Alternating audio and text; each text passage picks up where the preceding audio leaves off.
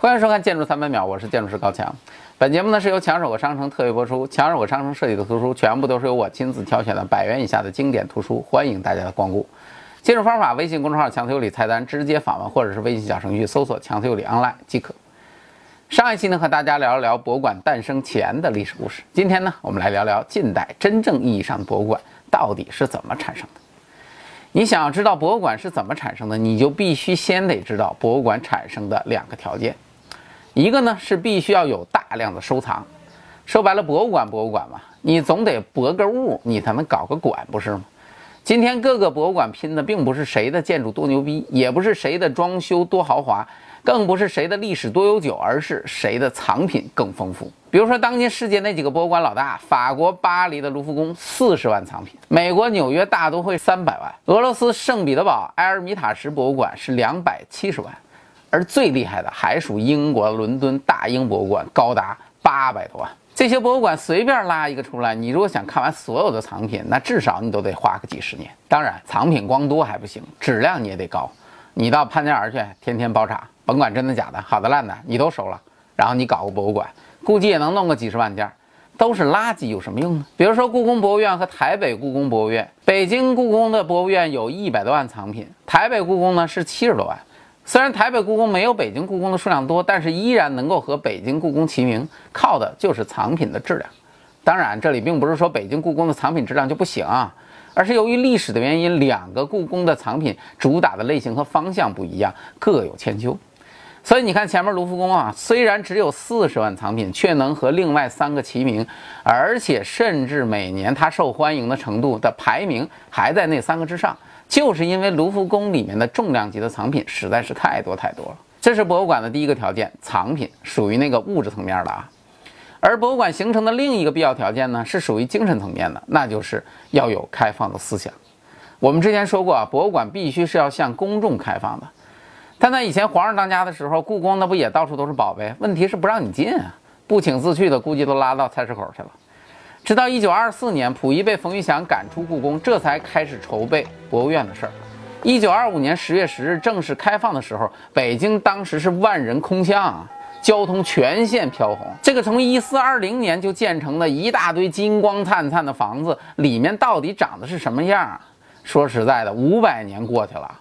孙猴子都逃出五指山了，大家这次终于有机会去看一看了。因此呢，形成博物馆这两个条件是缺一不可的。那我们就来看看历史怎么来满足这两个条件呢？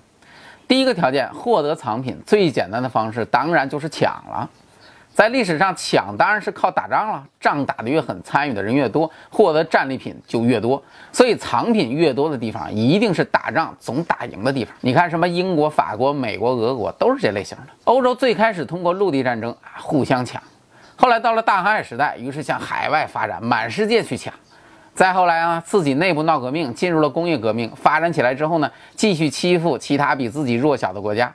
啊，尤其是像咱们中国这样，当时地大物博又没啥抵抗力的。据说联合国教科文组织做过统计，全世界四十七个国家的两百多家博物馆藏有一百六十四万余件中国的文物啊，夸张吧？这些大多数都是那个时候抢来的，这还只是官方明面的呢，民间趁火打劫抢的就更多了。说是中国文物学会统计，流失到海外的中国文物约有一千万件。这个数字不知道是不是真的，但是咱们中国很冤，那是千真万确的。第二个条件，开放的思想，这个没有办法，必须闹革命。欧洲在经历了黑暗的中世纪之后，开始努力革自己的命。先是经历了一次文艺复兴，啊，把科学和艺术闹起来了，借古典的方式来解放当时的思想。然后呢，再来一次宗教改革，这是针对天主教的垄断地位而发起的运动。基督教兴起，接着又来了一次启蒙运动。这次呢，是资产阶级唱主角，西方各国纷纷闹革命，宣传自由、民主和平等的思想，继而直接推动了第一次工业革命的出现。然后就是特别特别牛的那个法国大革命，彻底的将西方各国推到了世界的前列。这段历史的根本呢，就是思想解放。十四世纪文艺复兴开始的时候，中国当时的实力是远远超过欧洲这些小国的。然而，人家用了五百年的时间放飞自我、升级蜕变，而我们呢，则从无比黑暗的元代进入了无比变态的明代，再到无比封闭的清代，思想上不停地被管制。最后的结果呢，就是在鸦片战争之后被西方各国随意瓜分。所以在近代博物馆诞生的时间表上，第一座博物馆是英国的阿什姆联博物馆，一六八三年向公众开放，这是世界上第一座对外开放的公共博物馆。这座博物馆呢是属于牛津大学的。博物馆的来历挺有意思的。老约翰·特雷德斯坎特是一名给英国皇室打理花园的一个园丁啊，既然是管花草的嘛，当然也是一位号称是植物学家。而且这位爱好旅行和收藏，没事呢就出去转一转，带点好东西回来。那个时候还没有博物馆的概念，但每个爱好收藏的人呢都有一个柜子来放自己的东西，那个柜子就叫做好奇柜。老约翰的好奇柜东西太多了，以至于在全英国都出名了。英国很多花和粮食的品种都是他从外地引进的。后来他的儿子小约翰随他老爸也喜欢旅游和收藏。老约翰生前呢就曾经想把这些东西拿出来免费展出啊，好东西要和大家一起来分享嘛。后来东西传给了儿子小约翰，结果小约翰呢不知道为什么年轻轻的就死了。问题是，他死了之后，他的孩子也死了，而且不仅如此，他的老婆也死了，死在了自己家的花园里，啊，都死了。结果这么多的好东西一下子就落入了他们家的律师阿什摩尔的手里。当时很多人都怀疑这个律师跟他们的死是有关系的，但是没有什么证据。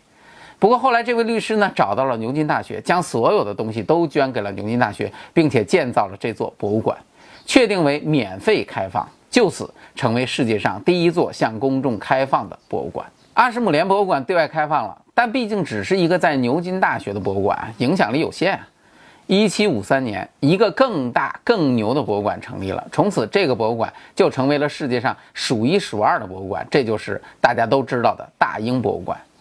大英博物馆一听这个名头，似乎就让你觉得这个是英国以国家的名义成立的博物馆吧，就像咱们的国博一样。但实际上，这个博物馆的成立的最开始也是因为一个个人的捐赠。大收藏家汉斯·斯隆啊，这位同志的收藏呢，包括了七万多件的藏品和一大批的植物标本、书籍还有手稿。听上去有点夸张吧？不知道这斯隆同志家里有多大，有多少个好奇柜才能放下这么多的好东西。但是我们知道的是，这位斯隆同志很不简单。他在1719年担任英国皇家医学院院长，而且最主要的是，他在1727年还担任了英国皇家学会的会长。啊，要知道，在他之前呢，这个职位是谁当的？就是那位被苹果砸坏脑袋的牛顿同志。斯隆九十三岁去世，死之前呢，不放心自己这么多的好东西留给自己的孩子，那孩子不给糟蹋了？这事儿用脚趾头咱都能想明白。他一死，估计孩子就得把东西全都卖了。啊，换成英镑那多爽啊！所以斯隆立了一个遗嘱，要把这些东西都卖给国家。注意啊，不是无偿捐赠，而是有偿卖掉，作价两万英镑，打算拿到的钱俩孩子一人一半。于是他的财产托管人呢，就先是想办法去和英王谈判，啊，结果人家对这个事儿没啥兴趣，一想到都是些动物尸体、植物尸体什么的，还要我出两万英镑，英王就不乐意。没办法，托管人又去找国会，希望国会出面来摆平这事儿。国会这种地方啊，一堆人嘛，当然是意见很不容易统一了。不过好在当时下院议长支持这件事情，于是他要求呢，就先去评估这些藏品的价值，对吧？你不是嫌我的东西不值钱吗？那就先搞个裁评吧。结果没想到的是，裁评结果出来了，这些东西的估值啊，在当时至少在八万英镑以上。哇，这下好了，这不绝对的是一个物超所值、一个合合适的买卖吗？可问题是，管钱的财政大臣还是反对，因为他说：“哎呀，我们还要计划要买张三家的书和李四家的宝贝呢，没那么多的预算，搞不定你的这个东西。”结果这位议长反应当时特快，一听这个就说：“哎，那你干脆全买了，我有办法，不用你掏钱。”这下财长没办法了，不掏钱又拿东西，这种事儿没法拒绝了吧？问题是怎么来搞这个事情呢？很简单，发行彩票。当时议会通过了用这些收藏建立大英博物馆的事儿，还通过了一个法案，叫做《大英博物馆法》啊。这个法案挺逗的啊，这个法案有将近一半的内容都是论述怎么弄彩票的。结果这个彩票发行之后，最后筹到了九万多英镑，轻松支付了四种藏品的两万，还顺带把张三李四家的东西都买了，还剩下三万买了政府的债券，简直不能太划算了。后来经过筹备，一七五九年一月十五日，大英博物馆就正式开馆。因为这个馆是用彩民的钱买的，所以被称为有史以来第一座用纳税人的钱造的博物馆啊！当然了，这也是世界上第一家以国家的名义建造的博物馆。可问题是，最早的大英博物馆并不是现在的建筑，而是位于伦敦北部的一栋豪宅。当时政府用彩票的钱买下来当做展厅，而且最早的时候呢，虽然也是免费向公众开放，但你来的人你需要开个什么单位介绍信之类的，证明你不是个坏蛋。每天只接待三十个人，而且只开放一个小时。后来这种豪宅式的博物馆呢，显然无法满足展品数量的要求，于是就找到了现在的地址。先是建了一小块儿啊，后来觉得不够，又开始扩建，找了当时著名的建筑师罗伯特斯莫克来做扩建工程。当时的博物馆呢，其实已经出现了一种所谓的标准格式，有点像咱们今天设计的那种参考图集，给这个博物馆的平面定义了一个标准的田字格，中间有一个圆形的大厅。这样做的好处呢，是更容易符合当时流行的新古典气质的建筑立面，而且呢，也特别容易组织博物馆那种特别复杂的功能流线。罗大师的设计呢，也基本上是这样的一个形态，整体是一个回字形，南边设计了一组连续的柱廊空间，围合了一个大的入口广场。入口立面呢，参考的是古希腊经典的建筑风格，四十四根艾奥尼柱式，比例关系呢是严格参考了雅典卫城的那个伊瑞克提翁神庙啊，就是把那个六个美女当柱子使的那个神庙。罗大师的工程啊，在一八五二年竣工，两年后呢，博物馆又开始修中间的那个圆厅。这个时候呢，建筑师已经从罗大师变成了罗大师的兄弟西蒂尼斯伯克，他设计了现在的那个圆形阅览室，当时是一个图书馆。这个圆厅最牛的是那个穹顶，当时建成的时候呢，也算是欧洲数一数二的大穹顶了。而且结构呢是采用的是那种铸铁来打造的，很有当时的时代特点。再后来呢，博物馆又进行了局部的扩建，还买下了周边几条街道所有的房子，可以说在这个地方能扩的地儿、能占的地儿，它全用上了。直到一九九九年又开始改造，最后剩下的那个中庭，为啥呢？因为没地儿可扩了。这个改造的设计呢，是由建筑大师诺曼福斯特来完成的啊。福斯特我们很熟悉了，高技派的代表，最擅长的就是搞这种大跨度、高精度的空间造型。最后改造完成的呢，是做了一个变化多端的钢化玻璃屋顶，三千三百一十二块玻璃各具特色。这个玻璃是三层中空的，还起到了一定的节能的作用。最终改造完成的大中庭，两千年对外开放，就此大英博物馆这才完成了旷日持久的改扩建工程。算下来啊，足足用了两百四十多年的时间，是一个名副其实的百年工程。大英博物馆在一七五九年首开先河，紧随其后的就是著名的法国卢浮宫博物馆。一七八九年，法国大革命推翻了法国的君主制啊，法国进入了第一次共和时期。一七九三年，就在路易十六的脑袋掉了七个月之后。卢浮宫成为了对外开放的博物馆，啊，可问题是啊，很快卢浮宫在拿破仑上台之后，就变成了这位牛人的私人博物馆。这哥们儿到处打仗，到处抢东西，结果他在位的这十二年期间，卢浮宫的藏品多的都数不过来了。再后来，建设牛人拿破仑三世上台，这位就是主导巴黎大改造的那位老大。基建狂人中的狂人，特别喜欢盖房子。对于卢浮宫也不放过，又进行了前所未有的扩建，最终形成了今天的建筑主体。再往后呢，就是我们熟悉的贝老了。他对于卢浮宫的经典扩建，不了解的朋友，推荐大家去看我的另一期节目《电影与建筑》当中的达芬奇密码啊，讲的是很详细的，我在这里就不重复了。那个节目呢，你可以在微信小程序当中去搜，是能搜得到的啊。拿破仑在法国折腾卢浮宫，他的三弟当时的荷兰国王路易波拿巴则在荷兰建造了阿姆斯特丹国立博物馆。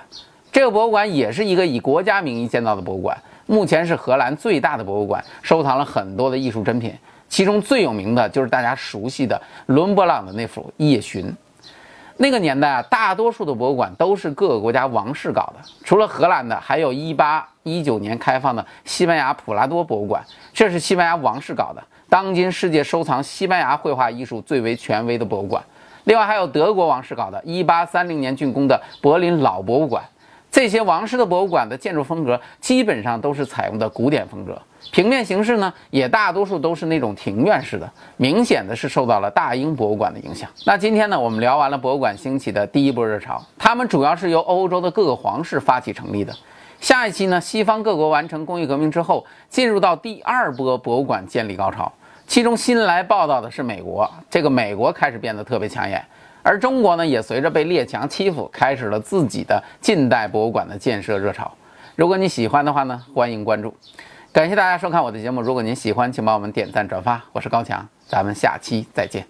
上一期节目的时间很凑巧，正逢贝老离世，结果我们收到最多的回复信息是希望强哥做一个贝聿铭的专题节目。贝老的节目啊，我们之前已经讲过很多了。香山饭店、苏博、卢浮宫改造等等。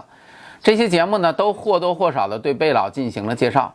在这次的博物馆系列当中呢，我们依然离不开贝老的话题。后面的节目呢，我计划也会介绍到他的非常有名的作品——美国国家美术馆的东馆，还有他的收官之作——伊斯兰艺术博物馆。